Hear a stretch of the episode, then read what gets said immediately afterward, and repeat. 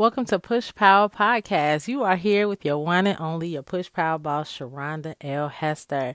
Today, I just wanted to come in and give you some encouragement. Ladies, are you secure? Are you secure? I want to encourage you guys today to know that God has given all of us authority. And something else, you know, uh, right now in life is so many things going on. You know, people have lost jobs, people have lost loved ones. Um, maybe someone have become terminal ill. Maybe someone's hurt.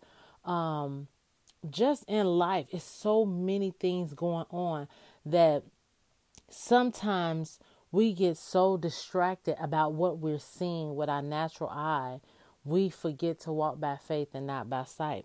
But not only that, to lean on, trust in, and be confident in the Lord with all our heart, our mind, and our soul, and do not rely on our own insight, our own understanding. You know, in the Bible it says, um, uh, that that's something that you don't want to do according to proverbs 3 5 and 6 you know? You don't want to lean onto your own understanding. You want to lean onto god's understanding. And in all your ways recognize acknowledge him and he will direct and make straight your paths your paths your plans. He will give you insight.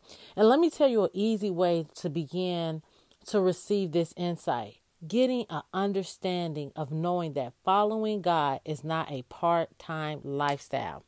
Following God is not a, a, a part time lifestyle. Following God is something that you do every day. It's something that you do intentionally and to be until it becomes a habit. Just like um for most people, it's a habit to wake up in the morning and maybe go straight to the bathroom, brush your teeth, and then get started with your day. But you want to make it a habit that you are following Christ. Like soon as you open up your eyes, Lord, I thank you for allowing me to wake up today. You want to make it um a part of everything that you do throughout the day. Um, when you read your Bibles, lady, it clearly teaches us that we are to be cautious at all times. Because remember, the enemy is out looking, searching for different opportunities to devour us according to first peter 5 and 8 right? So but god gives us and this is what i want you to hold on to is to remember that god gives us grace to withstand the enemy and to be firm in faith against his onset. Anything that the enemy is sending out your way that god has given you everything that you need to stand firm against him. You have authority. Remember you have authority. You can be rooted established strong, and immovable, determined. You could be like that tree planted by the rivers of water that ain't moving. No matter how strong the storm get, no matter how high the water is, you are that tree planted like by a river of water. See, knowing that whatever you face today, whatever you faced on yesterday, is identical to what different Christians throughout the world are facing. You are not alone. You're not by yourself. You're not the first one.